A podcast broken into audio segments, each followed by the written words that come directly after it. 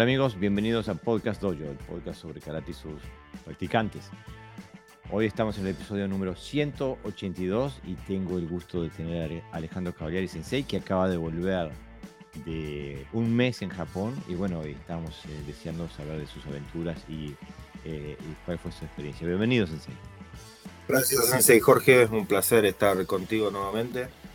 Eh, un gusto, saludo para toda la audiencia y bueno, esperemos que que se entretengan con, la aventura que, hicimos a Japón.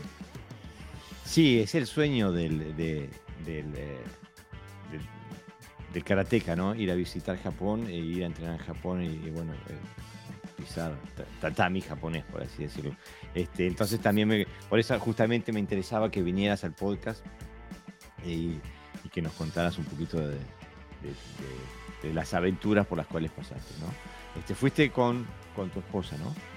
Sí, fuimos nosotros solos, lamentablemente, un poco por, también por la situación de, del país y, demás, no, no, pudimos llevar a ninguna alumna, una pena.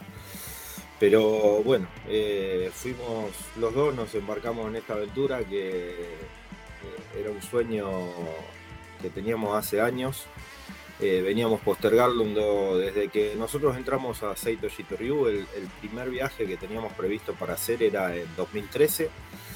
Eh, los desbarajustes económicos de, de, acá del país no, nos impidieron viajar en 2013. Eh, el otro viaje previsto fue 2017, que bueno, también por, por cosas, desbarajustes económicos y, y, y, un accidente que tuvo ahora con el auto que no pudo eh, no pudimos concretar el viaje, eh, se nos pinchó ese viaje también. Por suerte en 2017 viajó un alumno nuestro que, iba a venir con nosotros y, yo le dije, bueno, Damián, eh, mandate, anda, anda, solo, te va a servir también a vos como experiencia y, y se fue solo para allá.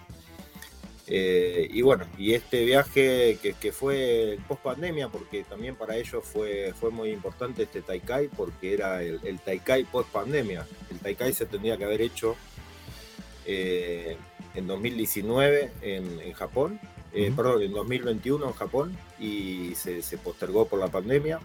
Se fue postergando, se fue postergando hasta que decidieron hacer este Taikai de 2023.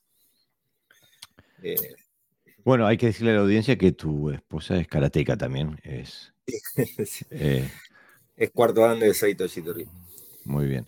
Miren, le, le, le cuento a la audiencia eh, porque eh, cuando nos comentan desde, desde la página de Facebook de Podcast 8 no hay problema, pero si nos comentan desde uno de los grupos donde también se publica, eh, se emite en vivo, eh, no, los, no los puedo ver. Entonces, para que, o sea, puedo ver los comentarios, pero no puedo ver quién los hace. Entonces, para, para ver, para que los podamos ver, tienen que ir a, a este enlace que les estoy poniendo, chat.redstream.io barra Facebook y darles permiso para usar, poder poner el nombre eh, que, tienen en Facebook.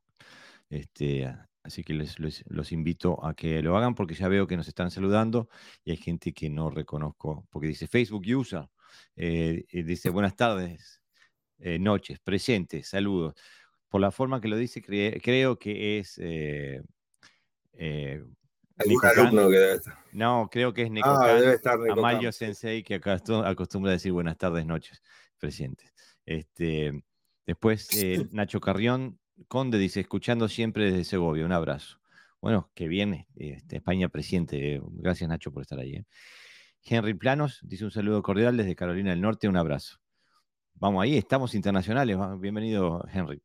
Eh, Roberto Bonet, sensei, dice muy buenas noches, cordial saludo desde Tenerife, que él es una, uno de los sensei que también ha estado aquí en, en, el, en el podcast. Mirá, está José Navarro Sensei, dice buenas noches a ambos y escuchando las experiencias de Alejandro Sensei. Bueno, Nos bueno, abandonó Pepe hoy. No, le di, le di libre, le di libre, le pobre, libre. está de vacaciones y no lo quería molestar. Ah, eh, está bien, sí, sí, sí. Él siempre dispuesto. Está ¿no? de vacaciones, sí, sí. sí. Este, y también nos escribe Eduardo Herrera que dice saludos de Panamá. Bienvenido Eduardo, gracias por seguir el podcast. Vamos arriba a Panamá, estamos internacionalísimos. Eh, David Ortega Sensei, buenas noches aquí disfrutando. David Ortega Sensei es de Madrid, España. Eh, bienvenido David. Miguel Ángel Flores Soto, saludos desde Chile. Vamos arriba, Miguel, gracias por seguir el podcast. Y ahí está Necocan, dice sí, Necocan. Este, era él el que escribía. Y bueno, eh, dice, tanto tiempo, dice Miguel Ángel Flores, dice, tanto tiempo siempre les escucho en diferido. Bueno, hoy te tenemos en vivo, gracias por estar ahí, Sensei. Bueno, si volvemos al tema, llegó el día del viaje. ¿Cuándo, ¿cuándo partieron? Llegó el día del viaje. Eh, partimos desde acá de Buenos Aires el 14 de julio. Eh, el Taikai tenía previsto comenzar el día 22, pero bueno, nos fuimos eh, unos días antes como para poder entrenar y afilar algunos, algunas cosas allá. Eh, el reglamento de competencia del Taikai de Seito Shitoryu eh, en la parte de kata es bastante estricta. Eh, el kata no hay que salirse de la línea tradicional de, del Seito Shitoryu.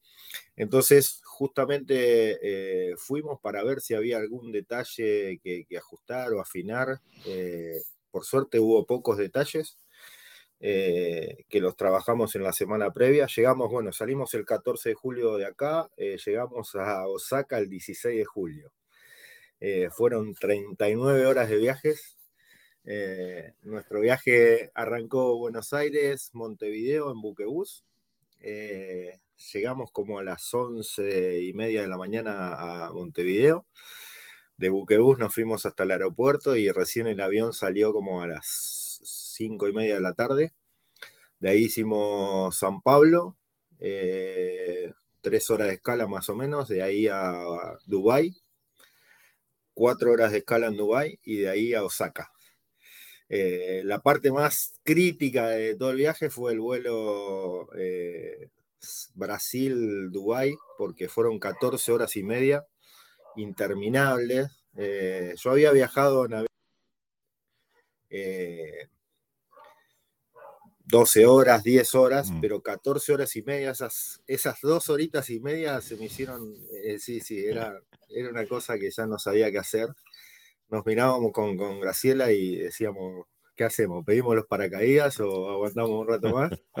Así que finalmente llegamos a Dubái, tuvimos esa, esas cuatro horas de, de, break y de ahí fueron 10 horas hasta Osaka.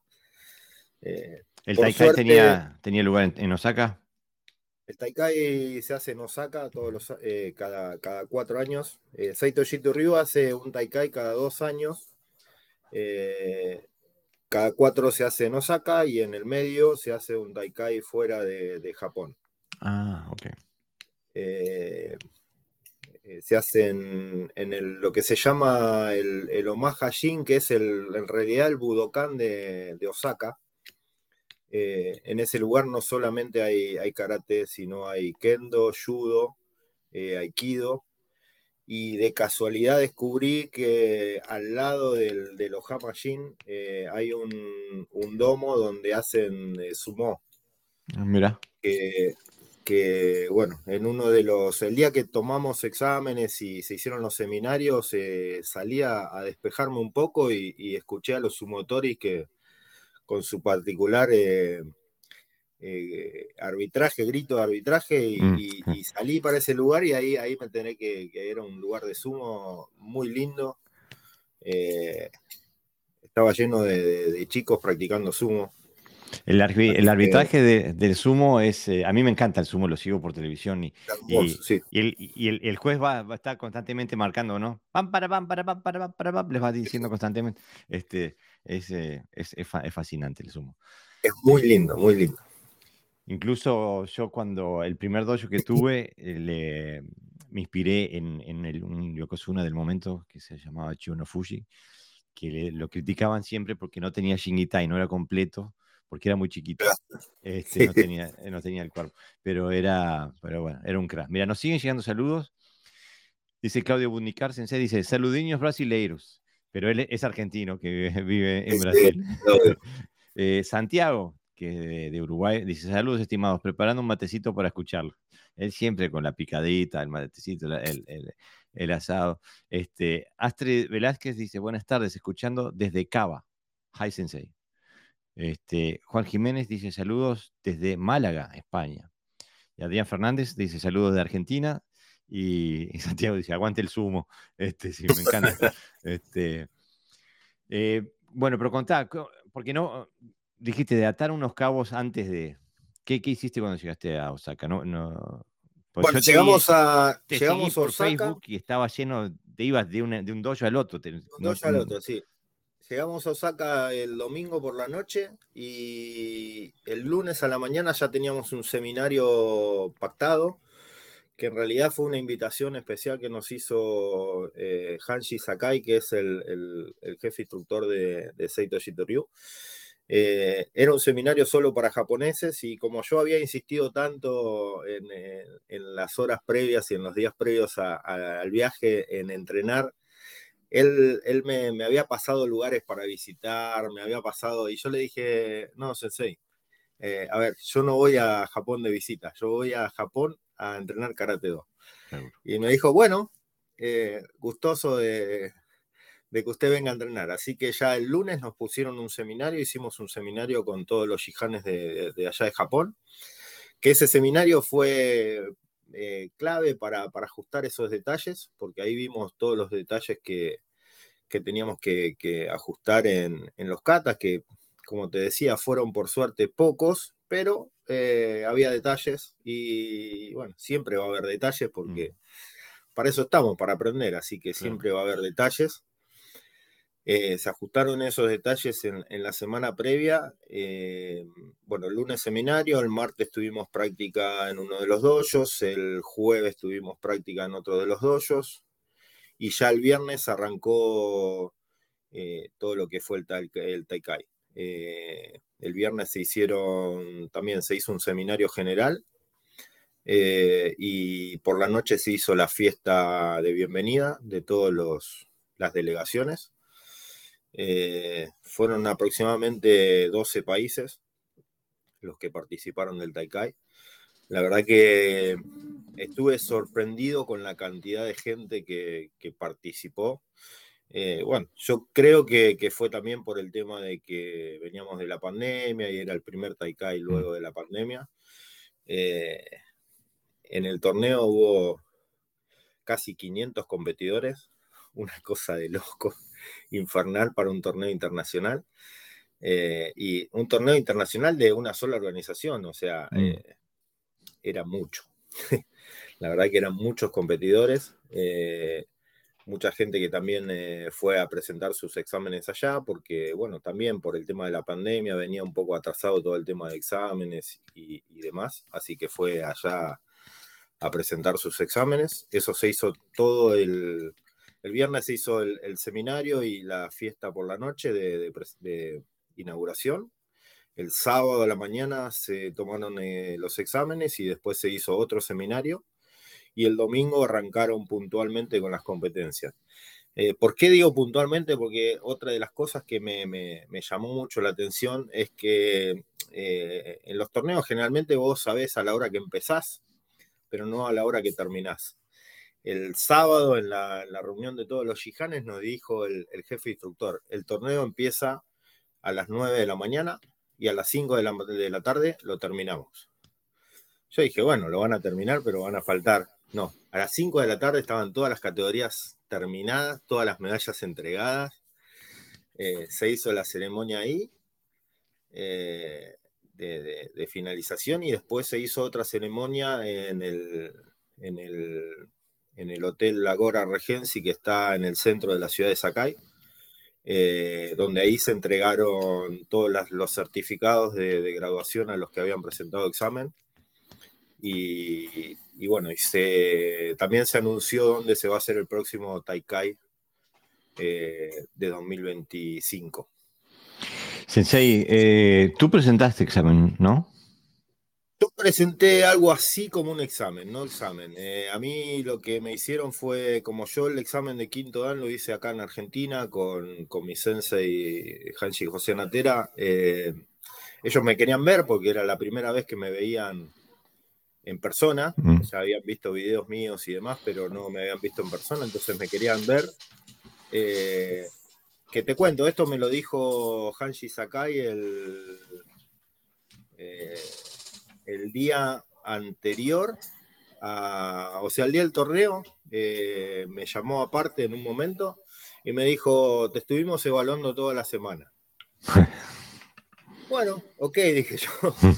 Eh, y, ese fue todo el comentario. Eh, es más, yo no esperaba que, que, me graduaran porque me dijeron, bueno, te estuvimos evaluando toda la semana, yo lo tomé como que, bueno, había sido que me conocían y me habían estado evaluando y llegó el momento de la ceremonia y cuando llegó eh, el momento de la entrega de los sexto danes, eh, creo que pasaron como cinco o seis que graduaron para sexto dan, diferentes shihanes de,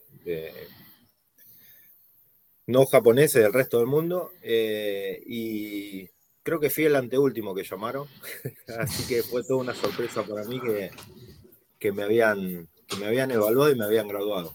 Eh, me graduaron, bueno, sexto dan y también me otorgaron el título de Kyoshi. Que ahora, eh, ahora eh, hace aproximadamente dos años cambió un poco la, disposición de Saito Shitoryu para el título de Kyoshi. antes se otorgaba a partir del séptimo dan y hace dos años se bajó eso a sexto dan y en el medio, entre Kiyoshi y Hanshi, pusieron un título que se llama Tatsushi. Es muy, muy similar a un título honorífico que dan en, Kendo. Eh, así que mm, se, hizo esa, ese escalafón en el medio, ¿no es cierto? Y bueno, eh, la que sí presentó examen, que tuvo que, que pobre, ella, ella fue la que, la que fue con, la pala y, el balde, como digo yo. Eh, Graciela sí tuvo que, no solo participó del torneo, sino que, también eh, tuvo que hacer su examen para, cuarto dan. Así que la que más duro trabajó fue ella. Y pero y en el torneo le fue, le fue extremadamente bien. Y encima en el torneo le fue bien, exacto. Contá un poquito. Bueno, eh, participó de dos categorías, de la categoría eh, danes mayores eh, que eran danes de mayores de 35 años, eh, que se llama, en la categoría se llama Danes Master. Eh, compitió con dos alumnas de México, dos alumnas de, una, no, perdón, una de Malasia, una de Singapur, una de Nueva Zelanda y había también una chica de Australia y bueno, salió primera en su categoría eh, en Catá. Eh, como te decía, el reglamento de, de Catá eh, es bastante particular. nosotros en el torneo tenemos que hacer dos katas. uno de la línea Yurité y otro de la línea Najate, que se llama, se dice Itosuha y Higaonaha. se hacen esos katas, se evalúan los dos eh, y con esa puntuación eh, la, que, la que hace mayor puntuación es la que gana la competencia de kata. Eh, no es que se va haciendo, que van pasando diferentes rondas, sino que se hace una. Si hay empate, sí tienen que hacer una, ronda de desempate. En este caso no hubo ronda de desempate, así que hicieron los dos katas cada una. Y, y bueno, y Graciela ganó, ganó la categoría de kata. Después en la categoría de kumite, la verdad que estuvo bastante áspera porque había, eh, tuvo unas contrincantes bastante duras. Eh, yo creo que, las dos más duras, va, según lo que cuenta ella, porque la verdad, eh, como no, no, la vi, no la vi competir porque yo estaba arbitrando una de las áreas y ella estaba en la otra punta. Así que de a tanto eh, sacaba así el, cuello y miraba a ver si, podía ver algo. Eh, es más, eh, cuando ella gana la primera medalla de kata, yo no la había visto competir y, le hice seña de lejos a ver si estaba todo bien y me, hizo sí, sí. Yo dije, bueno, bárbaro, le fue bien. Y al rato se viene caminando hasta donde estaba el área y saca así de adentro el karate y la medalla y me dice, gané. y bueno, y lo de Kumite fue más o menos parecido. Eh, pero yo vi uno de sus comités, el, anteúltimo, que fue con una chica de Nueva Zelanda. Eh, duro comité. Y, bueno, por suerte lo, pudo pasar y el último kumite fue con una chica de Japón. que la verdad estuvo más eh, más duros, eh, según lo que me cuenta ella y, me cuentan también, me contaron otros sensei, la semifinal estuvo más dura que la final. La, final es como que la chica de Japón, eh, Graciela lo que tiene es que tiene un kumite bastante ortodoxo y pega duro. Entonces se ve que, que la chica de Japón, entre el primer Hyakuzuki que entró, medio como que aflojó y, bueno, después el, trámite del, comité, yo lo vi después en video, el trámite del comité fue más, como más liviano. Pero el, el comité de la semifinal sí estuvo, estuvo lindo, la verdad que muy lindo comité. Y también, como te decía, no, no lo vi, después lo, lo, vi en video y los comentarios que me hicieron los otros sensei. Eh, no lo vi y eh, yo estaba arbitrando y en un momento también se me apareció por atrás del área donde estábamos nosotros eh, arbitrando y, sacó así su medalla que había ganado su segunda medalla, así que bueno, ahí sí fue un poco más de, emoción porque ya había terminado el, eh, el, área de competencia, entonces estaba como un poco más relajado y, ahí es como que, que sí nos pudimos abrazar un poco, y, pero, pero bueno, nada viste cómo es cuando estás en un torneo y estás arbitrando, tenés que concentrarte en eso y, nada más que en eso. Así que. Bueno, pero qué suerte. Eh, salió, digo, no, eh, salió, la verdad que salió redondo, sí, Jorge, porque eh, como te decía, nos preparamos mucho para este viaje y fueron, viste, una tras otra, tras otra, pero yo recuerdo que vos, vos estuviste lesionado, enfermo, justo antes, unos meses antes. Eh, yo estuve enfermo unos meses antes, sí. Eh, pero bueno, eh, me recuperé, la saqué adelante y dije, vamos, porque este es el momento. se venía dando todo como para que este viaje lo podamos hacer y, bueno, y, lo redondeamos con esto, ¿no? Con, con la participación nuestra allá eh, estoy, la verdad que estoy muy feliz de, haber compartido muchas cosas con, los diferentes miembros de, la organización del mundo. Eh, no sé, yo, tengo contacto permanente con la gente de, México y de, el sur de Estados Unidos, de California. Eh, en el sur de California están dos sensei, el sensei Jerónimo de sección de Magdaleno, que son mexicanos. Y bueno, con ellos y con, el hermano de Sensei Jerónimo que está en México también tengo relación permanente, hablamos por, por WhatsApp en cuanto podemos. Y, pero la verdad que compartir allá el, viaje con ellos fue eh, una cosa excelente. Eh, lo único que me faltó o nos faltó eh, a Gra y a mí para, para redondear este viaje es que haya podido venir Sensei Natera. Yo creo que si él hubiese podido estar con nosotros, el viaje hubiese sido, pero redondito en serio, porque eh, había momentos que, lo necesitábamos a él eh, eh, en, su forma de ser, en su apoyo. En, Sensei Natera es bastante estricto y bastante duro, y, en eso nos hubiese venido mejor estar, estar allá con él. además de eso, eh, los japoneses con él tienen un respeto eh, que realmente yo no lo sabía hasta que no estuve allá en Japón.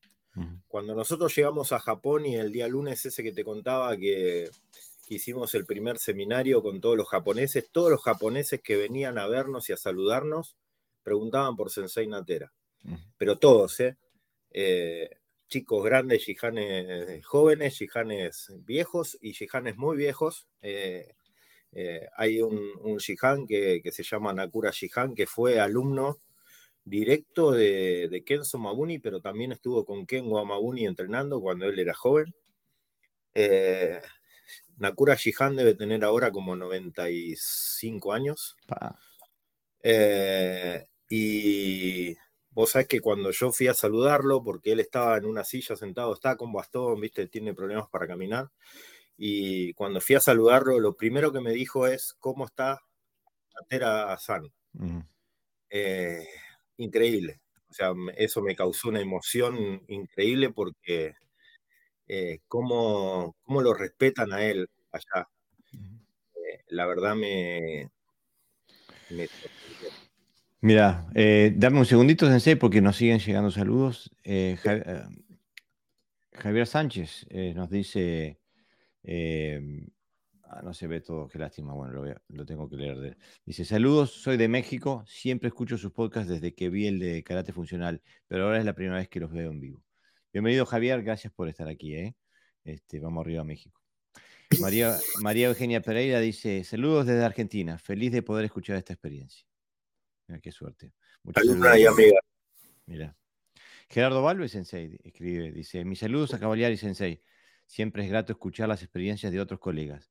Lamentablemente, dice, lamentablemente estoy en el trabajo y solo podré escuchar la grabación. Kambate Kudasai. Un abrazo, Sensei, que bueno, que trabajes bien, ¿eh? Este, eh, ahora, vamos a contar una partecita de, también de Gerardo Valves que, me dio algunas pautas y, me dio ayuda como para poder ir a, ah, Okinawa, que después lo contamos. aguanta ese, pensamiento. ¿eh? Mara Suárez nos dice buenas noches de Canarias. Bienvenida Mara, gracias por estar ahí. Este, y Nico Cante te manda felicitaciones por las graduaciones. muchas este, gracias. Y Mara hace lo mismo, dice muchas felicidades, Sensei Alejandro. Gracias, Mara. Bueno, contás, contás, Sensei.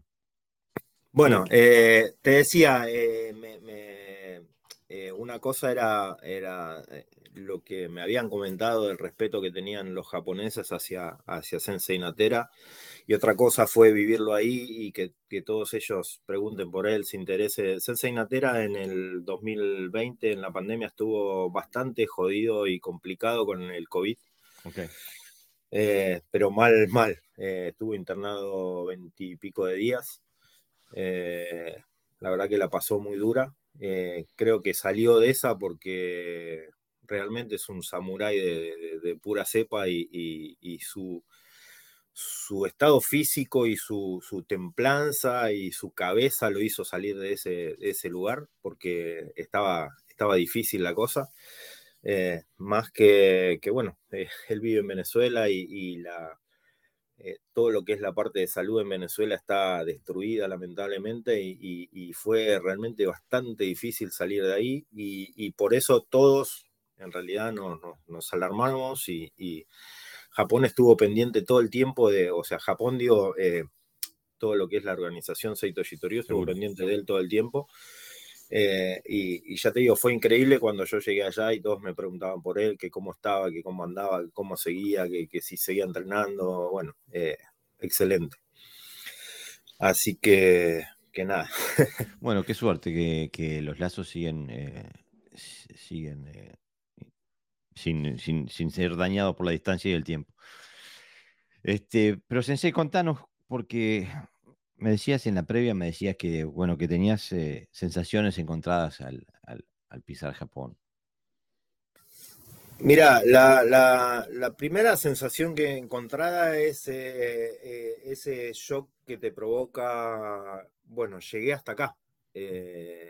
yo practico karate hace 44 años y creo que desde, no sé, desde que era, no te digo desde que empecé porque no, no voy a faltar a la verdad, pero desde que empecé a investigar un poco la cultura japonesa, eh, por suerte tuve siempre sensei que, que, no solo nos hacían estudiar el karate, sino eh, eh, interesarnos por, generar ese interés por el estudio y, y, por entender un poco lo que era la cultura japonesa, así que no sé, desde de que yo era cinturón verde en adelante, eh, ya empecé con ese sueño de en algún momento tengo que estar en Japón, tengo que ir a Japón. Así que la primera sensación fue esa de pisé Japón, estoy acá, se cumplió.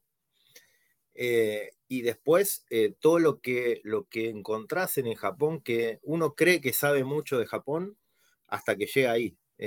Japón, yo se lo he dicho a muchas personas y creo que lo voy a sostener por mucho tiempo. Es un planeta diferente. Ellos son diferentes a todo. Eh, no solo en su cultura, eh, sino en, lo que es el, respeto, eh, la cordialidad. tuvimos la suerte también de estar en Osaka, que Osaka los mismos japoneses lo llaman eh, a, los, a, los, habitantes de Osaka le dicen que son los latinos japoneses, porque el habitante de Osaka es, eh, amable, risueño, eh, cordial, si te tiene que llevar a la casa a comer, te lleva a comer. así que es muy diferente al resto de los japoneses que por ahí son más, más estructurados. El, el, el habitante de Osaka es un poco más relajado. Eh, y nos tocó eso de, compartir muchas cosas con ellos que, la verdad son increíbles. O sea, son increíbles desde, desde que todo funciona, no sé, que, eh, para nosotros, bueno, que, estés parado en, la estación de trenes o en la estación de subte y que el tren llegue a horario o el subte llegue a horario, no existe. para nosotros, digo, ¿no? Eh, allá eso funciona y si van a, tener un retraso, te lo están avisando eh, mucho antes de que el tren tenga que arribar a la estación para que tengas la oportunidad de, ver si tenés otro, otro medio de transporte. pero igual, a ver, te dicen se va a atrasar tres minutos y al minuto dos y medio el tren eh, o el sub te está entrando al andén de la estación para, para, que vos puedas viajar.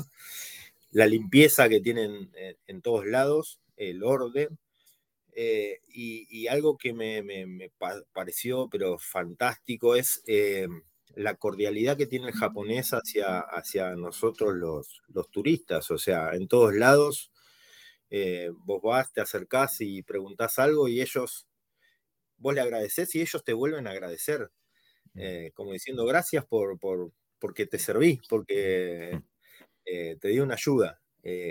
Entonces es, eh, son, son muchas sensaciones. Después, la otra sensación eh, eh, bastante fuerte para mí fue conocer a, a la Soke, a, la señora Tsukatsa Mauni, por todo lo que para mí como practicante de, de, Shitoryu significa, ¿no? conocer ¿Quién es ella?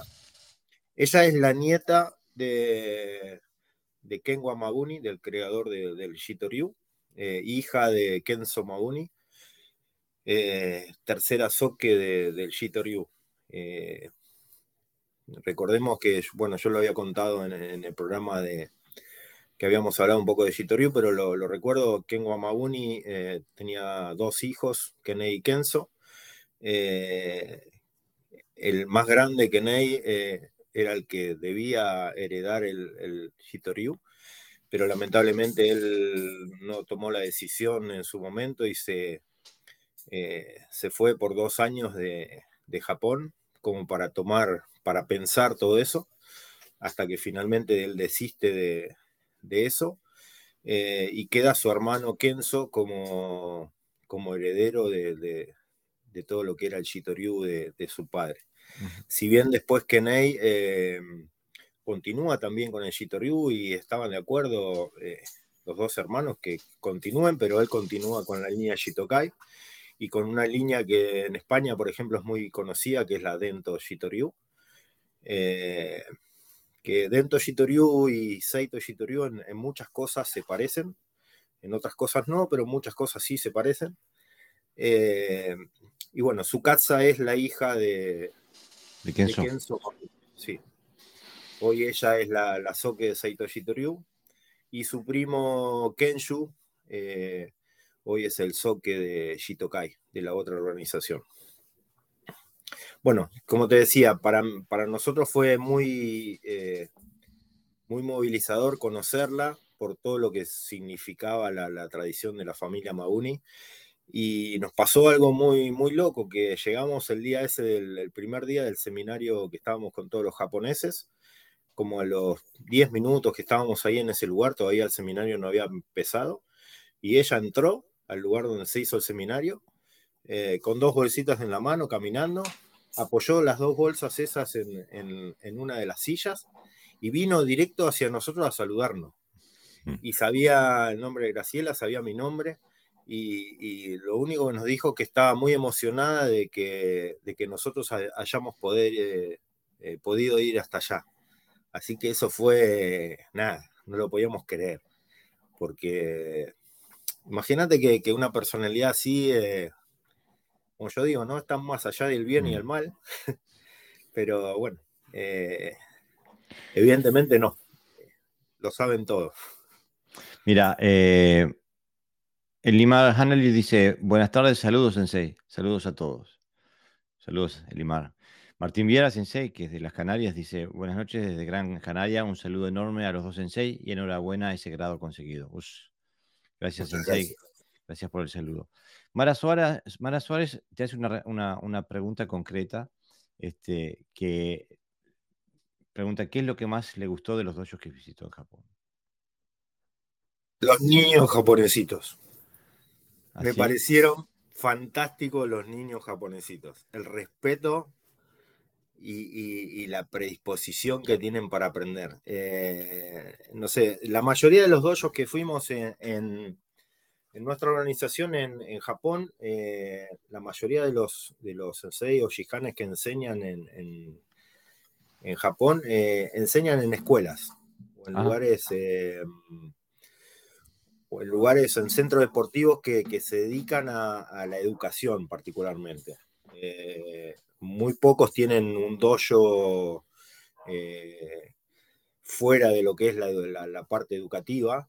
Eh, me refiero a la parte educativa, ¿no? De, un colegio, un colegio primario, un jardín de infantes. Hemos ido a un jardín de infantes a practicar karate. Mm, seguro. y bueno, lo que más me gustó de, los dojos es la la amabilidad y, el respeto que tienen esos niños, pero increíble. Entrábamos nosotros a los dojos y bueno, nos veían, eh, nada, la cara era diferente, nuestro cuerpo diferente al de ellos, entonces nos veían sorprendidos y, todos salían, venían corriendo en filita y se paraban adelante de nosotros y saludaban. y saludaba uno, saludaba uno, y se iba, y se iba. Divinos, divinos, divinos. Aparte, muy predispuestos, si, si por ahí Graciela o o yo les decíamos algo o le corregíamos algo, enseguida eh, corregían y, después te, buscaban con la mirada a ver si estaban bien, eh, asintiendo lo que, lo que eh, hacían, a ver si, si vos les decías, sí, está bien, dale para adelante. divinos. así que ya te digo, Mara, lo que más nos gustó fue eso, hermosa experiencia de, con, los, los nenes japoneses, divinos. Eh, y bueno, y en cuanto a la práctica, eh, eh, hemos encontrado, a ver, ¿qué te puedo decir? Un poco de todo. hemos encontrado lugares donde, donde el nivel técnico era muy, muy alto, pero muy alto. Y hemos encontrado lugares donde el nivel técnico estaba como en cualquier dojo. por más que sean japoneses y que sean extraterrestres, como yo digo, eh, su karate era el mismo que, en cualquier dojo. Eh, sí hemos encontrado eh, dojos donde, donde hemos visto un karate muy bueno. a ver, no, no, no, quiero mencionar a nadie, pero sí lo voy a hacer porque, bueno, ellos no me escuchan. si me escuchan no entienden, porque estoy hablando en español tuvimos la suerte de, ir a, de conocer primero y de, después luego visitar sus doyos, de, conocer a, a, Shihan de Kaiso. Shihan de Kaiso es un, japonés okinawense en realidad, que fue alumno directo de Kenzo Maguni. Eh, todos dicen que, es uno de los, de los mejores exponentes que, que hoy en la actualidad tenemos en nuestra línea, eh, muy amigo de, mi sensei. Y cuando nosotros llegamos allá, él enseguida nos dijo, ustedes son mis sobrinos, porque a Sensei Natera él le dice, vos sos mi hermano. Ah, Entonces, eh, cuando nosotros llegamos allá, nos dijo, enseguida nos adoptó como sus sobrinos. Y era presentarnos a alguien y le decía, mi sobrino de Argentina, mi sobrina de Argentina. Eh, bueno, el, dojo de él es, eh, bueno, este dojo que te decía que, es en un jardín de infantes, que el jardín de infantes es de su esposa. Eh, es un jardín de infantes y también tiene escuela primaria al lado. Bueno, él, él enseña en la parte del jardín de infantes en un, salón de, eh, no sé, acá le decimos salón de actos, donde hacen los actos escolares y eso. Eh, bueno, enseña ahí y después tiene otro, otro saloncito más chiquito que, que también enseña, porque tiene que dividir la clase en dos, porque en, la clase yo creo que no hay menos de 50, 60 nenitos todas las clases. Wow. Impresionante, impresionante, sí. Y los lugares son chicos, comparado con por ahí con los dojos que, que, habitualmente conocemos, donde hay 50, 60 personas, allá muy chico. Y bueno, el karate que tiene esa gente realmente es eh, muy bueno, muy bueno. Eh, además de eso, eh, Shihan Tsukide hace Kobudo directamente de la línea de Taira Sensei, que es la que, la que aprendió Ken Wamaguni. Así que él mantiene esa línea de Kobudo antigua. impresionante el Kobudo que tiene también lo hacen sus alumnos. Y, además, eh, Shihan Tsukide eh, es miembro de la Federación de la, de la JKF de allá. Eh, que bueno, Seito Shitoryu no está afiliado a esa, a esa organización. Eh, es más, los Shihanes de, de, Japón no quieren que, que, se afilen a esa organización, el resto de los y él es como el rebelde del grupo y, sí está afiliado a, la organización japonesa y también hace, hace su parte de karate deportivo, ¿no? O sea, tiene su, él enseña parte karate deportivo de, JKF o WKF, pero eh, encontré en él eh,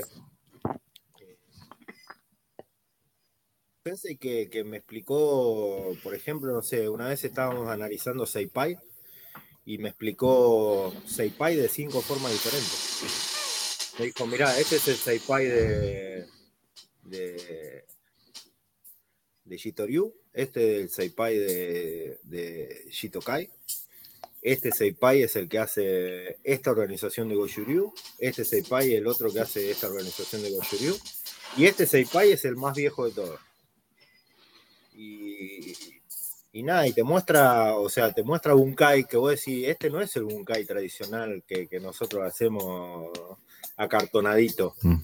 Eh, que es más o menos lo mismo que a mí me pasó con Sensei Natera cuando yo lo conocí en 2011, ¿no? Cuando yo lo conocí a él, eh, eh, yo rompí todos los paradigmas que tenía con el karate, porque dije, este hombre sabe hacer no solo el karate acartonadito que aprendimos todos, sino encuentra cosas dentro del karate que, que nada, que, son totalmente diferentes o no las, habíamos, no, no, las vimos. Y bueno, con Sensei Tsukida allá en Japón me pasó, nos pasó eso a los dos, a Brasil y a mí. Nos hemos quedado sorprendidos con, con Bunkai y, técnicas que nos ha explicado que increíbles. Mira qué bien, qué, interesante. Nombraste a, que Gerardo Barrio Sensei te había dado algunas. en, la programación inicial de nuestro viaje estaba viajar a Okinawa. Eh, cuando nosotros programamos el viaje, yo iba a comprar desde acá los pasajes de Okinawa. Acá en Argentina tenemos un temita complicado con el uso de, de las tarjetas de crédito y pagar en, dólares y todo eso, entonces preferí no, no, comprarlo desde acá. Dije, no, total voy a Japón y consigo los pasajes en cualquier lado. Y no fue tan así. Eh, nos fuimos un día con Graciela después que terminó el mundial y, todo lo que, lo que ya teníamos como compromiso pautado de la organización. Nos fuimos al, hasta el aeropuerto de Kansai de Osaka a comprar nuestros pasajes. Resulta que cuando fuimos a comprar los pasajes en una, aerolínea, el pasaje salía como 360 dólares para cada uno. Eh, y en otra aerolínea que salía un poco más, más económico, eh, era solamente con tarjeta de crédito. Así que ahí es donde dijimos, eh, bueno, no vamos a Okinawa. No, no es que no fuimos porque salían muy caros solamente los pasajes, sino porque teníamos un dinero pautado para, gastar por, todo este tema de que no, no, podíamos usar las tarjetas de crédito y demás. entonces no nos podíamos salir del presupuesto. Eh, nuestro presupuesto inicial fue contando que, los pasajes salían 100 dólares, no 300 y mm. pico de dólares. Así que en ese momento decidimos no vamos a Okinawa. ¿Y por qué Sensei Valve fue uno de los que nos dio una mano en todo eso? Porque antes de viajar yo, yo estuve hablando un poco con él eh, por, por chat Y bueno, él es un gran conocedor de Okinawa, tiene varios viajes en su haber, así que, consulté con él para, para, ver si... Yo tengo mucha admiración por, por su sensei, eh, así que quería conocerlo, a Sensei Giga. Mm. Eh, y bueno, lo primero que le dije es, eh, Sensei Valve, quiero conocer a su Sensei, a Sensei Giga, ¿es posible? Y él me dijo, sí, no hay problema. me explicó cómo, eh, y también me pasó algunos datos como para visitar otros dojos en, Okinawa. Eh, a pesar de que yo también, nosotros acá en realidad teníamos también, eh, habíamos hablado con Sensei de, aquí de Argentina para, para ir a visitar a su Sensei allá en Okinawa. pero bueno, lamentablemente todo eso no, no se pudo hacer porque no conseguimos el pasaje. Pero la verdad que fue una suerte porque eh, tres días después de que nosotros fuimos a buscar los pasajes para Okinawa, eh, fue el tifón de, ahora de, julio en Okinawa, que no quedó nada, hizo un desastre. Así que nos hubiésemos quedado varados en Okinawa porque no, no creo que, podíamos, eh, pudiésemos salir en, en la fecha que teníamos nosotros vuelo de regreso porque el tifón duró como hasta el creo que el 15, 16 de, agosto. Eh, si bien la parte fuerte del tifón fue desde el primero de agosto hasta, hasta el 6, más o ah. menos, pero, pero bueno, del 20, desde el 26 de, julio hasta, bueno, el 6 de agosto, ahí arrancó, el 26 de julio arrancó todo con lluvia allá en Okinawa, y después tuvieron el tifón bastante fuerte, tocó tierra, hizo bastante, bastante desastre. Es más, creo que había un sensei argentino allá visitando a, su sensei, eh, que es el sensei Lemos. Creo que estaba allá justo en el momento del tifón.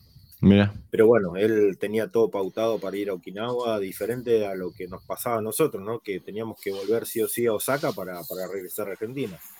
Así que si no podíamos volver, íbamos a perder vuelo, iba a ser todo un trastorno complicado. Eh, ¿Queda Shitoryu en, eh, en, Okinawa?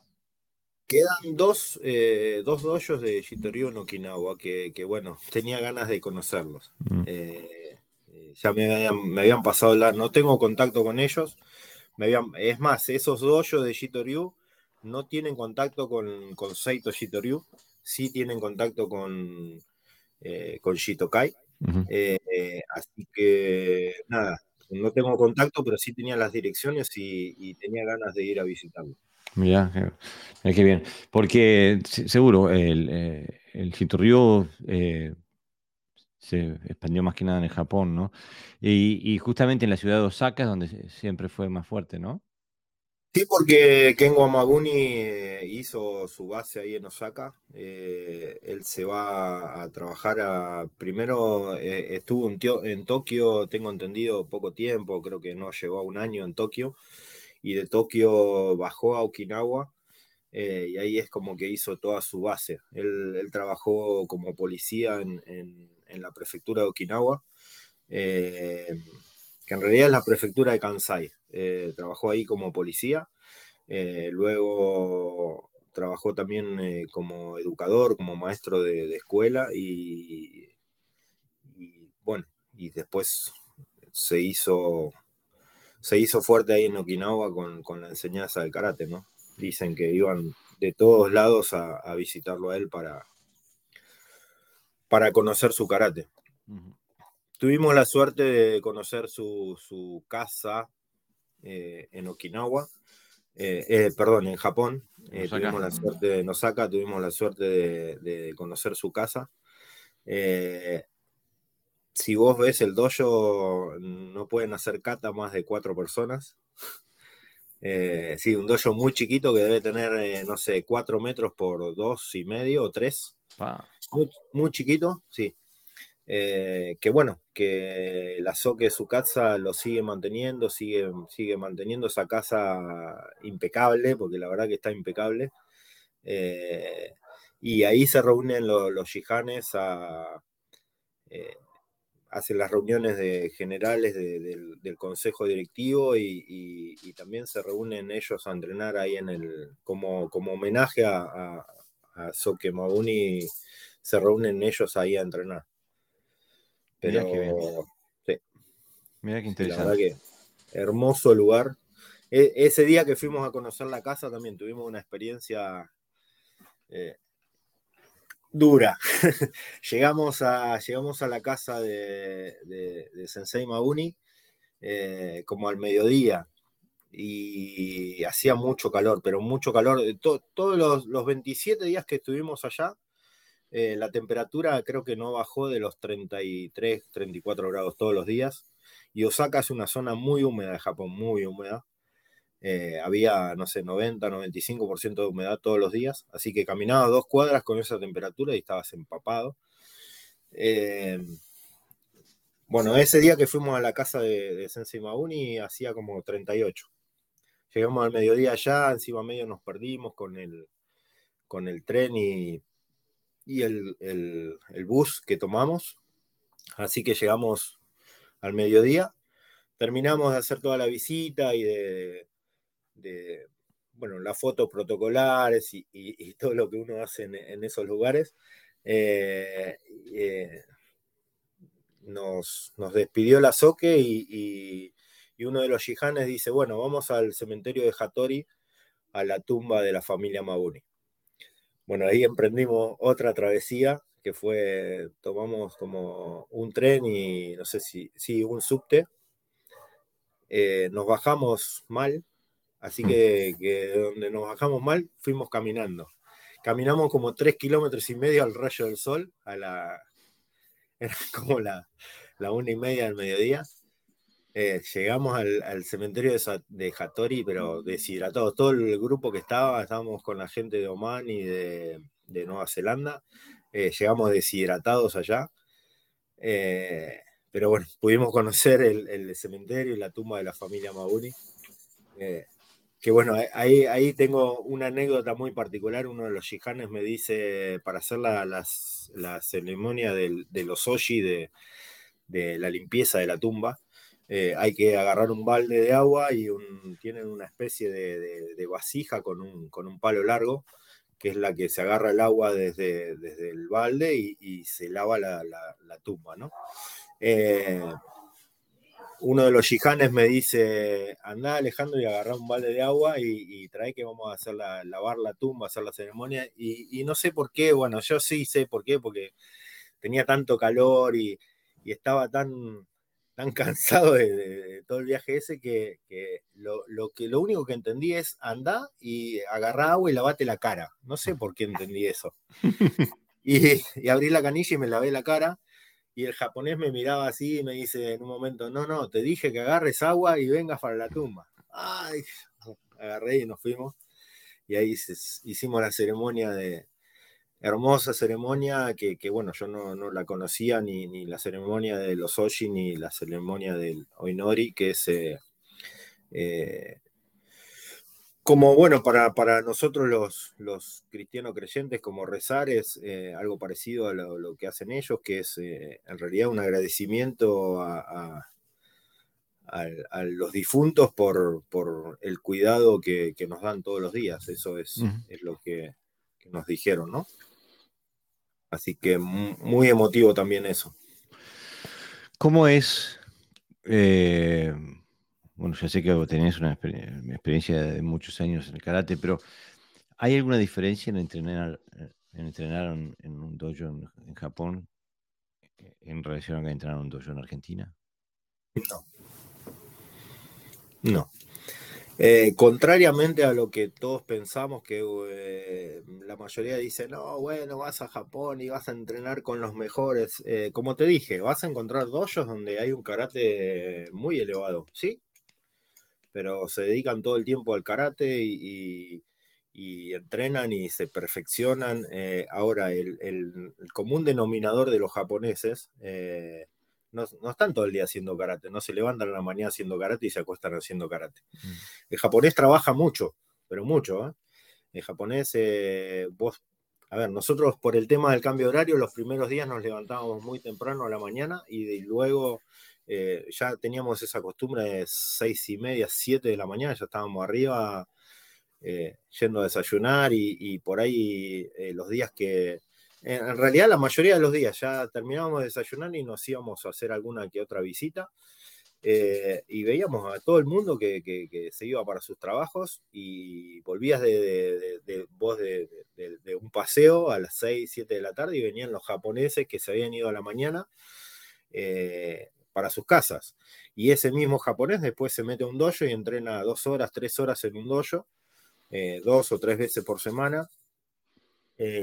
Eh, así que no, no se dedica completamente a eso. Eh, mm. Por ejemplo, como te decía, el, el, Shihan que te nombré, Shihan Tsukide, sí se dedica plenamente a la enseñanza de karate. entonces vos ves en, ellos un karate distinto, mm. pero no, no es que se dedican a eso. Si vos ves acá eh, los sensei que, se dedican a la enseñanza de karate pura y exclusivamente, y sí, tienen un karate distinto. Eh, aquí en la Argentina tenemos varios exponentes que se dedican solamente a ello y tienen un karate muy bueno. Realmente es muy bueno. Eh, pero no, no es que vos vas allá y decís, no voy a encontrar todos los secretos del karate.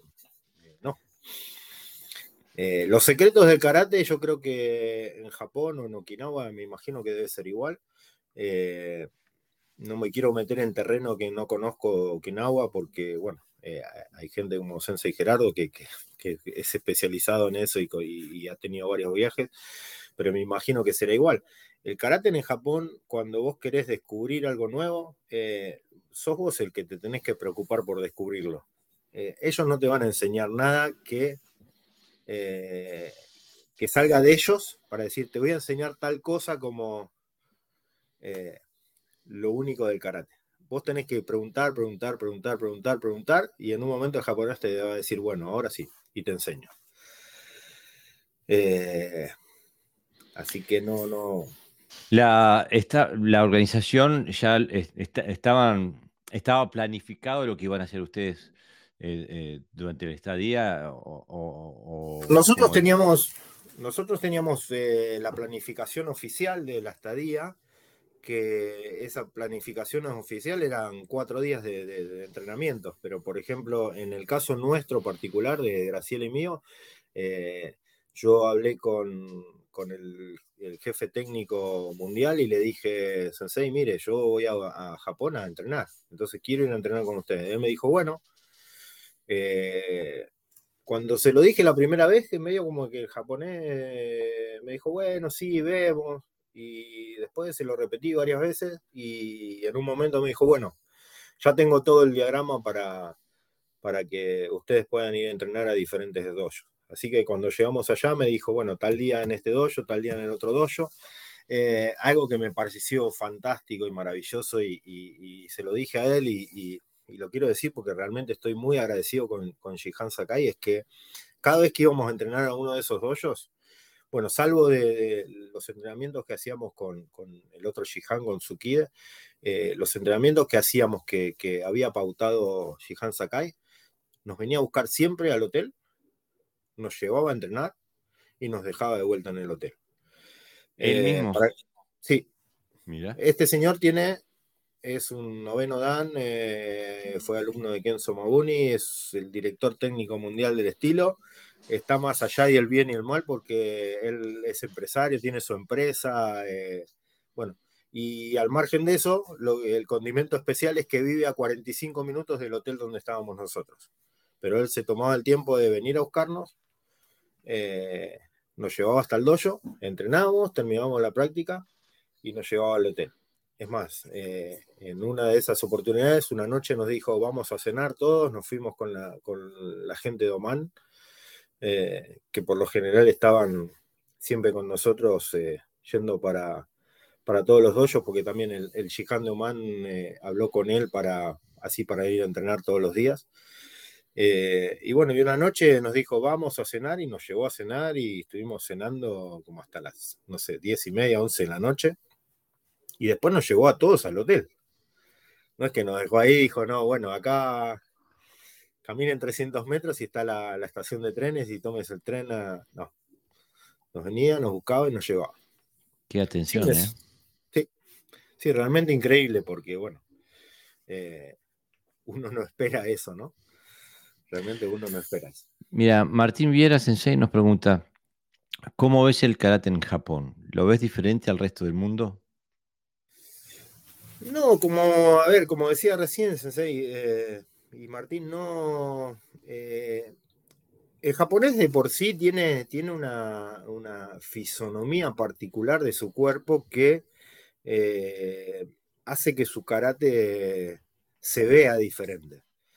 Pero si yo te tengo que decir, es diferente al karate que se entrena acá o que se entrena, no sé, en, Uruguay o en... no, yo no lo veo muy diferente. Sí tenés lugares donde hay karate que es a muy alto nivel pero no es muy diferente a lo que, a lo que nosotros hacemos acá. Eh, lo que sí noté es que, ellos tienen muy claro eh, cómo es el sistema de enseñanzas. Eh, a los niños se les enseña desde... Se los exige, pero se les enseña libremente casi desde el juego y se los va exigiendo de a poco, con tiempo. no le meten demasiada presión. Y lo que tienen los nenes japoneses que yo, yo he visto es que si un, japonesito de 6 años tiene que hacer flexiones de, brazo con los puños y te hace 50, 100 flexiones de brazo con los puños, no tiene problema. Ah. No es que se para y te dice, no, sensei, estoy cansado, como te dicen los nenitos acá en, el dojo, que, le haces hacer 10 flexiones de brazo y se tiran al piso. Eh, allá eso no pasa. Eh, y si tienen que hacer 50 veces el mismo kata, porque el sensei le dice, hace 50 veces piñán nidan, y el tipo hace 50 veces piñán nidan y no dice nada, pero mm. nada, ¿eh?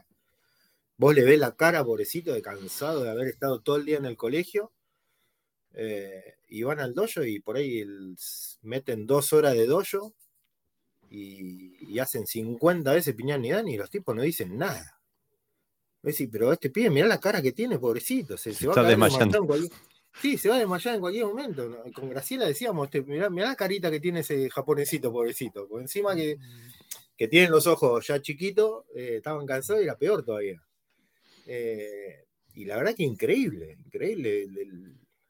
Eh, entonces, yo creo que eso hace que su karate sea distinto, pero no, no, no creo que estemos muy lejos de todo eso.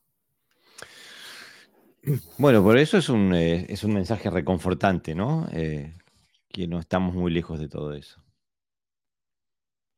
Es que ellos mismos, Sensei, ellos mismos te lo dicen. Eh, ellos lo que, lo que siempre te recalcan es que nunca dejes de entrenar y de estudiar y de, entender. Saito Shitoryu tiene algo que a mí me gustó de entrada cuando yo lo conocía a Shihan Natera, es nosotros, si bien tenemos una un karate tradicional, al que llamamos karate tradicional, eh, porque venimos de una línea eh, o de un karate muy ortodoxo de, Itotsu y de Higaona, eh, ortodoxo, y Magunia enseñó ese karate ortodoxo en un momento, pero en un momento él vio la necesidad de estudiar, de, que el, alumno tiraba 500 suki y no entendía por qué tiraba 500 suki. Entonces, Saito Shitoryu particularmente lo que nos dicen a, todos los instructores del mundo es, entiendan lo que están haciendo, entiendan el porqué de la técnica. Si vos haces un bunkai porque vos entendiste este bunkai, entendé que ese bunkai tiene que funcionar, tiene que ser práctico. Eh, creo que, bueno, vos lo mencionás muchas veces en, en los podcasts y, cuando lo hablas sobre el karate funcional. Eh, el karate tiene que funcionar. O sea, eh, saquémonos la, idea en la cabeza que todo el mundo va a venir con un suki directo a la nariz. O sea, no. Eh, no. No, no va a venir con un suki directo a la nariz. Saquémonos la idea de que todos los kata empiezan con una defensa. sí, Empiezan con una defensa para enseñarle eh, el, karate Nisen Tenashi eh, a, un chico que recién empieza, porque tenemos que, enseñar karate desde la educación y, es bueno educar a los chicos desde un, mundo ideal, que esté bueno decir, eh, no salgas a, pegar una piña al, vecino de enfrente, sino trata de cuidarte, de protegerte, de defenderte. Bueno, hasta ahí está todo bien. Pero después tiene la otra realidad del karate que, no, no, todo el tiempo necesitas eh, o tenés que defenderte. O sea, eh, yo he visto de, Sensei Natera primero y, después lo vimos ahora en Japón. Eh, muchos Bunkai en los piñán que no, comienzan con defensa. sí, Gerardo Valles Sensei siempre se enoja conmigo cuando digo karate funcional, porque según él, el karate, si no es, si no es funcional, no es karate. y Yo te comparto la opinión, pero desde el punto de vista comunicativo hay que diferenciar el mensaje para que la gente entienda de qué está hablando, ¿no? Este, entonces, por eso uso el término funcional. Este, mira, no sé, escribe Omar Fernández Petit que dice buenas tardes, Sensei, desde Buenos Aires, tarde pero seguro. Bienvenido, Omar. Este, gracias eh, hay un aspecto humano que me interesaría, eh, sin que digas exactamente quién, pero en la previa me contaste una historia cuando iban en el subte este, que, mm, que me parece que ejemplifica un poco cuál es la mentalidad de los sensei en, Japón, ¿no? ¿Te, animas a contar esa historia? Sí, sí, por supuesto.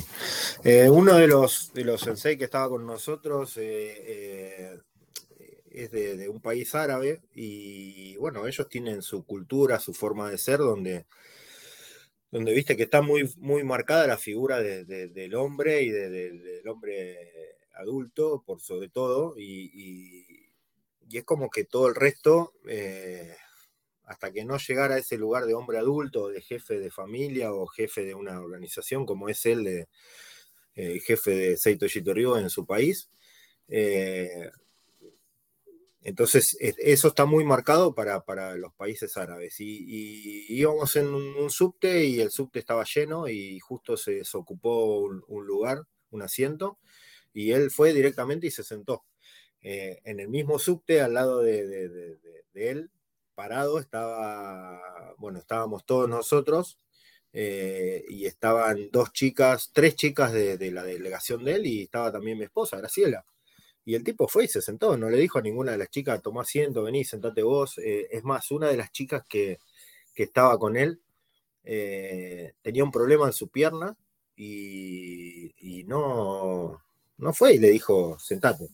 Es más, que, daba, también un poco de cosa porque justo esa chica es la que hablaba perfecto inglés y era la que le hacía de traductor a toda la delegación de ese país, le hacía a ella de traductor a todos y hablaba con los sensei, con uno, con otro. Y, yo decía, no, pobre chica, ¿para qué la llevaron? ¿no? Para, para, ser la esclava de ellos, de, de traducirle, de llevar, traducir todo lo que hablaban y, justo en el momento que le tendría que haber dado una gratificación de decir, vení, sentate, que... Eh, bueno, y, el jefe instructor de la organización eh, lo miró y le dijo, no, parate. Y él, miró y no entendió primero, eh, le volvió a decir parate y no, no entendió.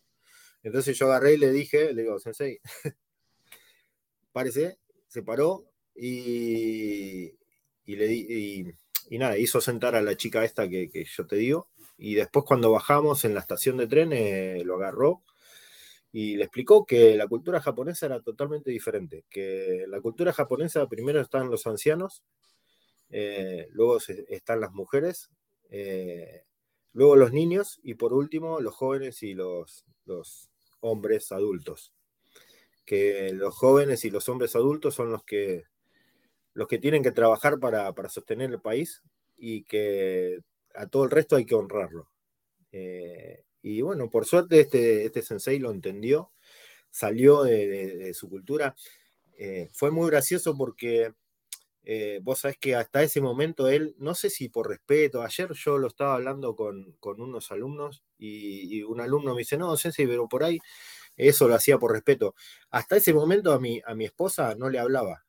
Ah no le hablaba. Eh, y ella por ahí decía algo o marcaba algo en la clase o algo de eso y no, no le prestaba atención, no, no, no ni siquiera la miraba.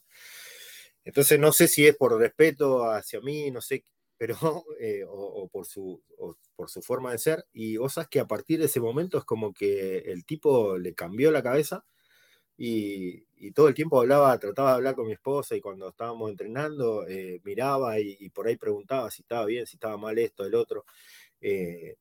impresionante cómo cambió después de, de esa llamada de atención. Yo creo que habrá sido para él como... Un shock, ¿no? Un shock, sí, sí, sí. Sí, porque, bueno, eh, su cultura es diferente, ¿no? Y, tuvo que entender que, allá en Japón no... no...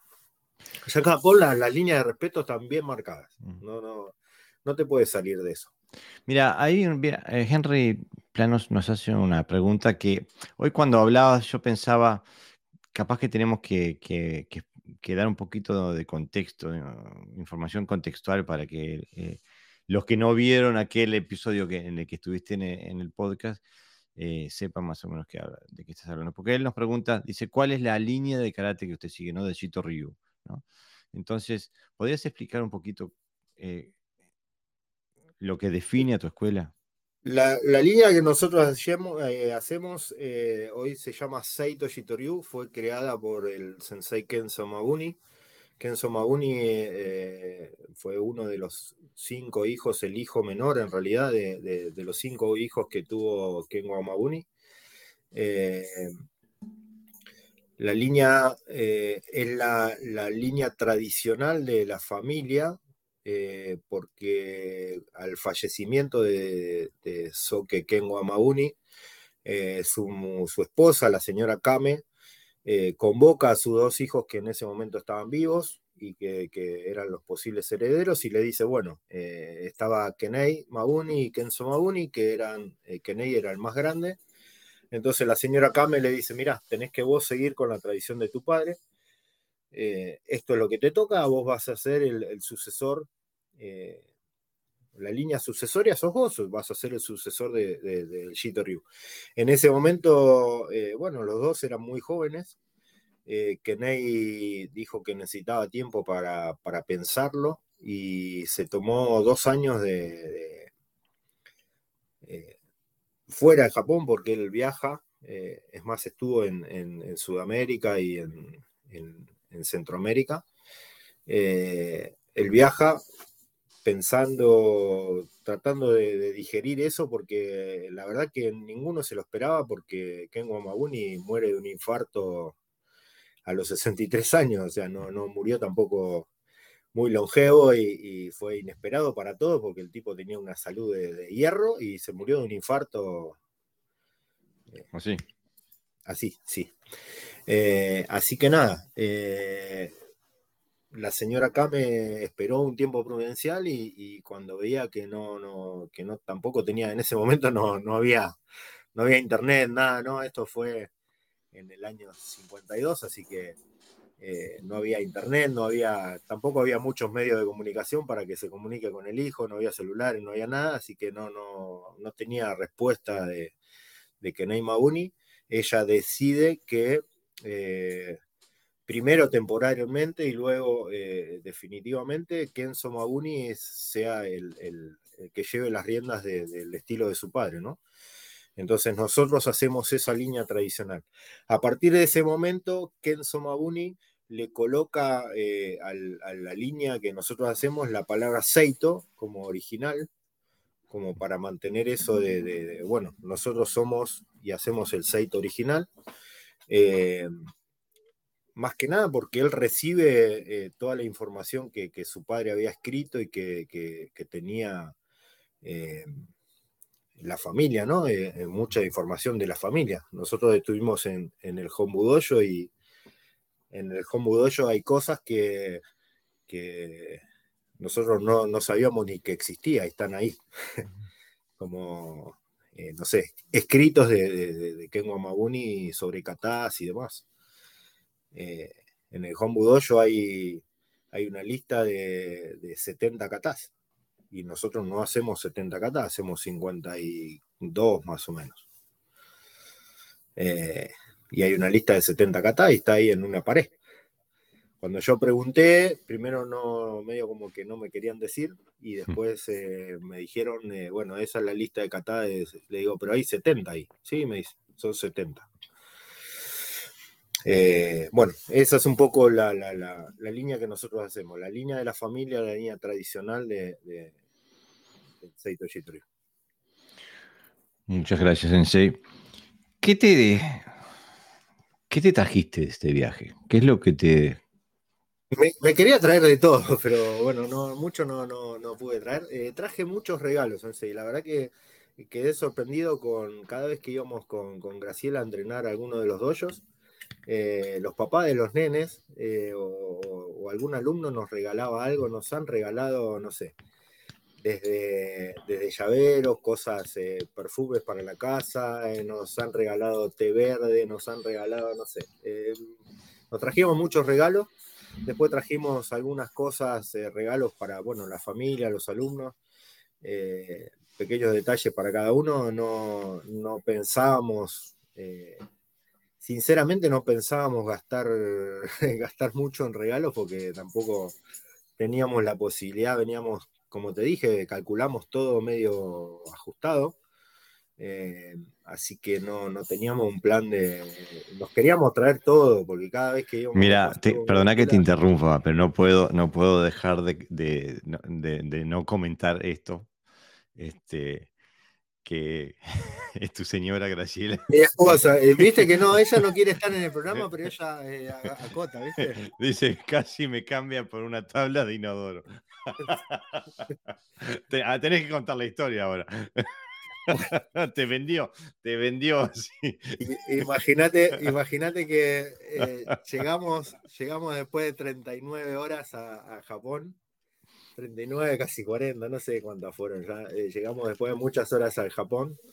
Y, yo estaba en el. Eh, llegamos al hotel, hacemos el check-in, todo, subimos a la habitación y le digo: Mira, flaca, yo tengo que ir al baño. Necesito, la, la naturaleza me llama y necesito ir al baño y fui al baño, eh, bueno, y, encontré la famosa tabla de baño, que la, tabla del inodoro, del retrete eh, que tienen los japoneses, que tiene para lavarse, para el hombre y la mujer, eh, te seca y hasta tiene música. es un avión. Es una, una cosa divina. Y salí del baño y le digo, mirá gordita, me parece que me acabo de enamorar en el Japón. Me dice, ¿qué pasó? Y le cuento, me dice, sos un estúpido, ¿cómo vas a salir con eso? Digo, no, yo me tengo que llevar una tabla de acá porque esto es una, esto es, no sé cómo no. El paraíso. Sí, nosotros en Argentina, nosotros en Argentina dicen que, inventamos el bidet, pero, pero bueno, eh, eso la verdad que es el paraíso. Así que por eso lo de la tabla de inodoro.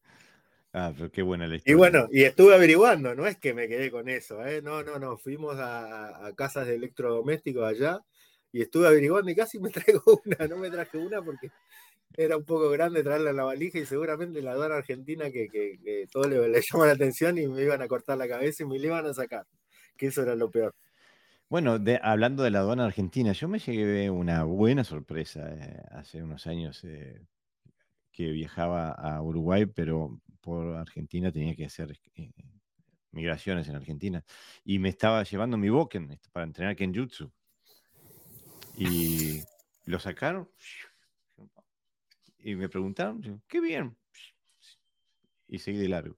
Este, yo pensé que me iban a cobrar, a cobrar la multa, que me iban a hacer esto, lo otro. No, nada. Este, pues. suele, pasar. Bueno, nosotros eh, para ir eh, llevamos, hicimos unos llaveros eh, personalizados para regalar allá y, no solo a la gente de, la organización, sino también por ahí íbamos a algún lado o, esto que íbamos a los doyos y, le regalábamos a los alumnos o a, a los padres también hemos tenido la oportunidad de, intercambiar unos llaveros por una pelota de béisbol, que eso también fue responsabilidad de mi esposa. Eh, pero bueno, eh, y vos sabés que cuando volvíamos en, la aduana argentina, cuando hicimos la seguridad, eh, nos dicen, ¿qué llevan ahí que tienen? Y, yo le digo todo contento, sí, dos medallas. Me dice, no, no, no, unas cosas redonditas, así chiquitas. Y Graciela dice, no, son llaveritos. ¿Vos te pensás que dijeron, bueno, a ver, abrilo, mostrame? Sí, de, bueno, sí. rarísimo, la verdad que rarísimo. Y a nivel de karate, Sensei, eh, ¿qué, qué legado te dejó este viaje? A nivel de karate me dejó como legado una responsabilidad muy grande porque tuve la oportunidad de, charlar mucho allá, de, hablar mucho con, algunos shihanes y, eh, su palabra en todo momento, eh, como te dije, eh, en, lo que es la parte técnica, si bien nos, hicieron correcciones, fueron mínimas las correcciones que, nos hicieron a nosotros particularmente de Argentina. Eh, mm, hasta me llegaron a mencionar eh, algunos shihanes que, que, bueno, ese es el karate de Mabuni. Eh, y, encontré todo el tiempo ese aliento de decir, muy bien lo que están haciendo, sigan así, métanle para adelante, me gusta esto, me gusta el otro corrijan esto, pero la verdad que viene, está muy bien esto, lo felicito, hicieron un gran esfuerzo, o sea, a nivel karate, eso es lo, que más nos dejó, porque, como te dije, a ver, eh, esperamos mucho este viaje, eh, nos llevó mucho tiempo, fueron varias veces que, lo teníamos planificado y no se dio. Eh, esperábamos mucho también el tema de decirnos de, que nos digan, en realidad, de que nos digan, son representantes oficiales de Seito Shitoryu. Eh, eso, eso, a nosotros nos llevó 10 años. Mm. Eh, nosotros, si bien con Sensei Natera empezamos en 2011, oficialmente empezamos en 2012, que fue cuando él informa a Japón que, que nosotros habíamos comenzado el estudio de Seito Shitoryu con él desde el 2012 hasta el año pasado, eh, nosotros una vez por año eh, escribíamos sobre la, a Japón sobre la posibilidad de que eh, nos den la representación. Y, en todo momento ellos me decían, ya va a llegar, tranquilo, ya va a llegar. Vos vas por buen camino, ya va a llegar. Y bueno, llegó el año pasado y, ahora cuando estuvimos en Japón reafirmamos eso porque, como contaba al principio, la SOCE nos recibió de primera.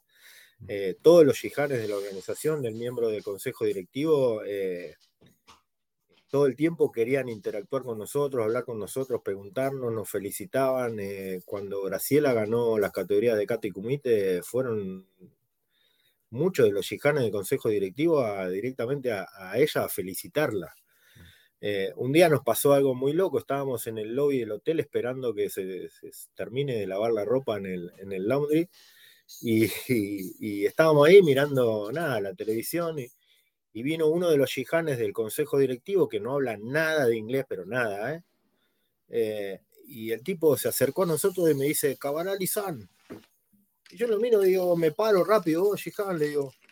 Y vos sabés que ah, sacó su teléfono y empezó a escribir en el teléfono para, para, ¿viste? para decirnos que, bueno, que, que, estaba muy contento, que nosotros estemos ahí, que, eh, que él justo se iba para una reunión del consejo directivo eh, y que, nos agradecía que, hayamos estado, que, hayamos podido ir a Japón, viste, que estaba muy, muy feliz por nosotros.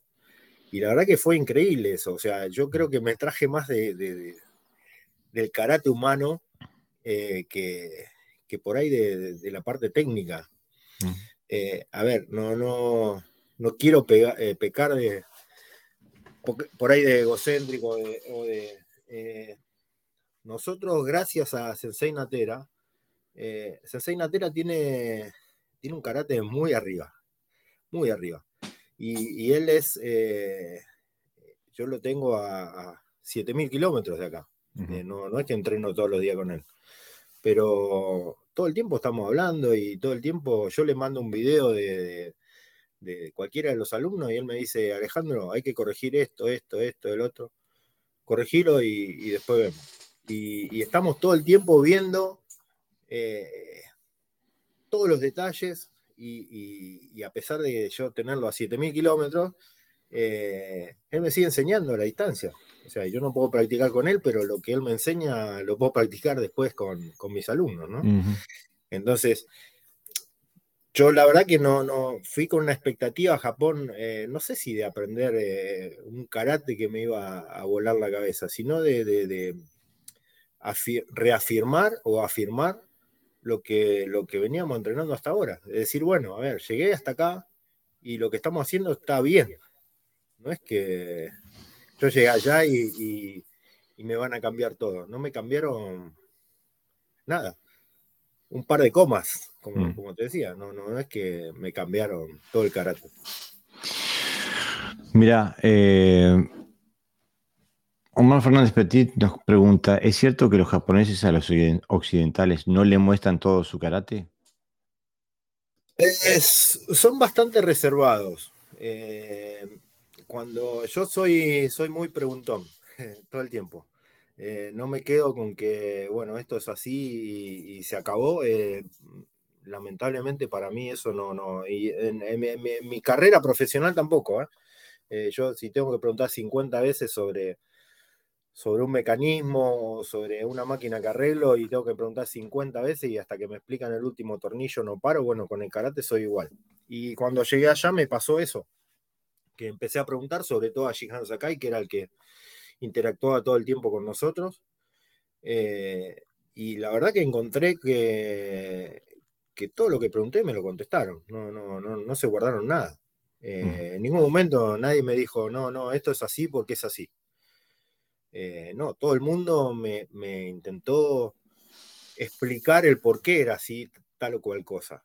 te decía con los catas, los pequeños detalles que, que, habíamos, que teníamos en las técnicas, eh, nos explicaban el detalle, eh, no sé, a ver, en vez de hacer Haito, hace Kuryuke.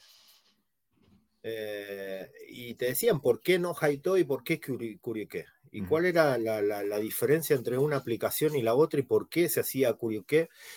Es más, vos sabés que en un momento estábamos haciendo Seipai y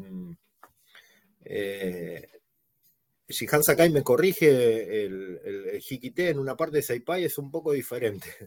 Y me dice, mira, acá en esta parte del Hikite es más arriba, más recto. Y me dice, no lo digo yo, lo dice Mabuni.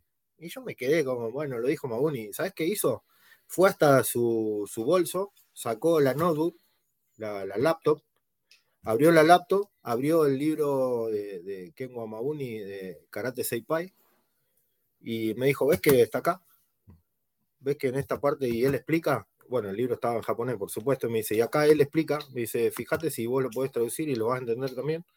Me dice, él explica el porqué de esa técnica es así. Me dice, entonces no lo digo yo, no es que nosotros cambiamos algo. Em, entonces, ya te digo, en mi caso no, no, no encontré una barrera de decir, no, esto no te lo voy a enseñar porque es un secreto de Estado, de la organización. De... Lo único que sí son muy reservados los japoneses es, por ejemplo, sacamos un montón de fotos en el Home yo sacamos un montón de fotos en la tumba de Mauni y ellos lo que te dicen es, por favor, nos la difundas. Ok. Pero después, eh, eh, al principio también eran, eran, un poco reacios en sacarse fotos, viste, que, la, famosa foto que te sacás con el Sensei para después publicarlo en todos lados. Y, la verdad que eh, al pasar de los días, eh, vos ibas y le decías, Sensei, nos sacamos una foto, sí, sí, sí, y venían y, contentos, ¿viste? Al principio no, te decían no, y después contento que vamos a sacar una foto, o terminaba la clase de fotos, vamos a hacer una foto todo grupal. Hemos sacado en todos los dojos fotos grupales eh, y, no han puesto palo en la rueda, ¿viste? No, Mira qué bien. No, encontré nada de eso. Mira, eh, David Ortega Sensei nos escribe, dice, ¿qué consejo daría un occidental que va a entrenar a Japón? Eh, el consejo que le doy es que vayan a entrenar a Japón eh, todo el tiempo.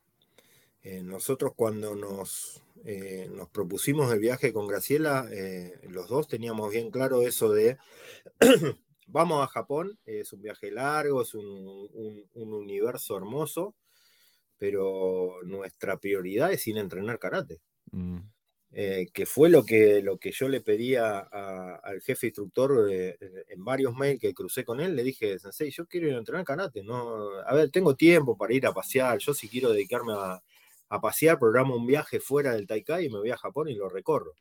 Ahora, si yo voy específicamente, como en este caso, que fuimos a un Taikai, a un mundial, y, programamos también nuestro viaje de acuerdo a ese Taikai, dijimos, bueno, el Taikai son cuatro días, pero nosotros nos vamos a quedar un mes, porque nada, porque nos queremos quedar un mes a entrenar allá y, conocer eh, cómo entrenan ellos, cuándo entrenan ellos, por qué y todo. Eh, y, fuimos a entrenar, nos fuimos con la, idea de, sí, fuimos a recorrer, fuimos a Kioto, fuimos a Tokio, eh, fuimos a, Nara, pero la idea principal era ir a entrenar. Nosotros a la mañana nos levantamos, como te decía, nos levantamos seis y media, siete de la mañana, estábamos desayunando, terminábamos de desayunar, agarrábamos el Google, googleábamos a ver eh, alguna ciudad importante o algún templo, fuimos a muchos templos sintoístas, templos budistas, eh, o algún castillo, fuimos al castillo de, Osaka, al castillo de em, eh, Shimeji, al pabellón dorado, pero todo eso lo hacíamos a la mañana. Mm. A la mañana y hasta las 2, 3 de la tarde. Después volvíamos al hotel, descansábamos un rato y, agarramos el bolsito y íbamos a entrenar. Y volvíamos a las 10 de la noche. O sea, como si estuviéramos acá, entrenando todos los días, pero en Japón. O sea, el consejo que les doy es que si van allá, aprovechen el viaje para entrenar karate. Porque hay mucho que aprender. Bueno, pero entonces este, le sacaste jugo. Sí, la verdad que sí. ¿Tenés planes de volver? Eh, tengo las ilusiones de poder volver en el, en el Taikai del 2027. Eh, espero que mi país se, pueda acomodar eh, un poco y, podamos tener estos, estos eh, podamos susanar este tema de las locuras de inflación y de todos los problemas que tenemos económicos como para poder planificar un viaje en 2027, pero ya con, mis alumnos. O sea, la mm. verdad que sería para mí fantástico poder viajar. Yo se los digo, se los dije desde a todos, desde el primer, creo que estando allá por mensaje, nosotros tenemos un grupo de, la organización de acá de Argentina y, y, hablamos todo el tiempo con los chicos. Y yo se los decía desde allá y se los dije el primer día que pisé. Nosotros llegamos el miércoles y el jueves yo ya estaba en el dojo eh, dando clase y, les dije a todos, quiero que el próximo Taikai vengan conmigo. Seguro. no, no, esto no, no lo quiero compartir solo, no, no. Eh, tampoco me sirve hacerlo solo, yo quiero que, estén todos mis alumnos allá, que puedan vivir la experiencia ellos y no, no tener que contársela. Eh, estaría buenísimo. Espero que sí, que podamos hacerlo en 2027. Qué ilusión, ¿no? Qué ilusión. El próximo Taikai se hace en, Singapur en 2025, pero bueno, ahí no creo que vayamos. Eh, pero querés ir al de Japón, seguro. Sí, sí, prefiero apuntar todos los cañones a ir al de, Japón. Y bueno, este, estamos llegando al fin de la entrevista. Eh, me encantó eh, la historia. Eh, yo te venía siguiendo por Facebook, y veía, veía la foto de un dojo, no todo dojo, en el tercer dojo, con este Jihan, con este, digo, ah, Alejandro Sensei le está sacando jugo, pensé, ¿no? Este, y después, bueno, también la sorpresa eh, de que tu señora no solamente ganara, sino que ganara las dos, en las dos categorías y todavía después lo de los grados y eso. Así que fue un paquete redondito, ¿no? nos tomamos muy en serio eso de pulir encerar, ¿viste? fuimos a todos lados a pulir encerar. Wax on, wax off. Eh, y entonces digo, eh, la verdad que, eh, bueno, creo que ha sido muy inspirador para los que, los que tengan la idea de, poder visitar Japón. ¿Y qué se puede hacer? Aquí está la, la prueba, está. Incluso, incluso cuando se vive en Argentina. Em, que ha significado un esfuerzo eh, muy grande, no, me cabe la menor duda. Este, lo que sí le quiero decir a los, eh, a los eh, a la audiencia es que el sábado que viene no hay podcast. El sábado que viene viajo y no va a haber podcast el sábado. Este, pero bueno, volvemos el sábado siguiente, volvemos a estar en línea.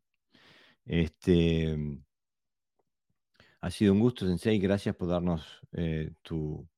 Gracias a vos y a toda la audiencia por, bueno, eh, escucharme este rato. Y, bueno, solo decirle a todos que, cuando quieran algo, propónganselo. es solo proponérselo.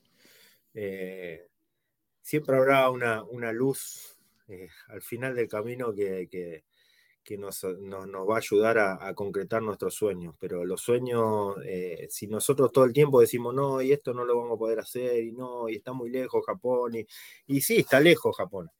Eh, está difícil económicamente también, eh, por lo menos para los que vivimos en, en, Argentina o en realidad en Latinoamérica. No quiero poner Argentina nada más porque la, Latinoamérica está pasando en todos lados. Por suerte, hay, países como Uruguay que está saliendo bastante de, todo lo que venía Latinoamérica, eh, Brasil más o menos, pero el resto de Latinoamérica, que, está difícil la cosa. Eh, eh, sí, es un pasaje a Japón, pero hay que meterse.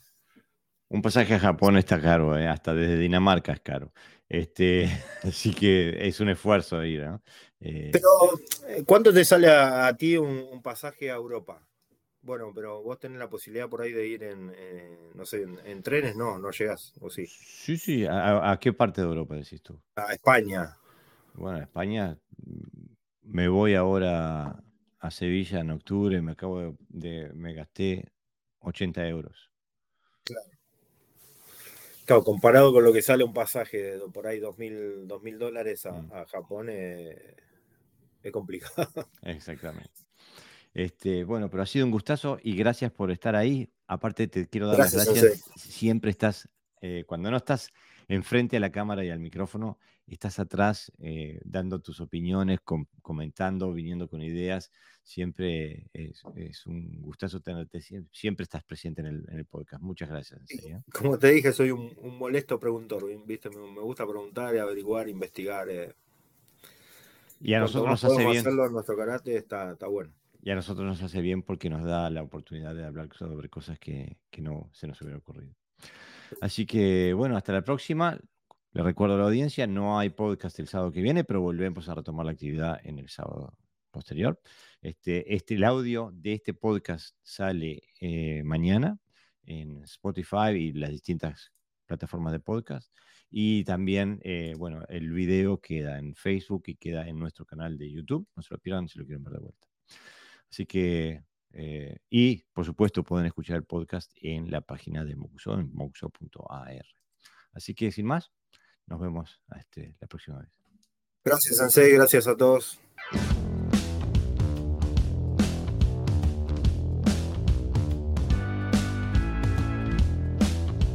Esto ha sido todo por hoy. Espero que hayas disfrutado del episodio. No te olvides de seguirnos por nuestras redes sociales, tanto nuestra página de Facebook como nuestra cuenta de Instagram, y de suscribirte a nuestro canal de YouTube y también de suscribirte a nuestro podcast en todas las plataformas de podcast. No te olvides también de que emitimos en vivo todos los sábados a las 23 horas de España y que el video queda grabado en nuestro canal de YouTube. También puedes escuchar este podcast en la revista Mocuso de Argentina en mocuso.ar. Sin más, hasta la próxima semana.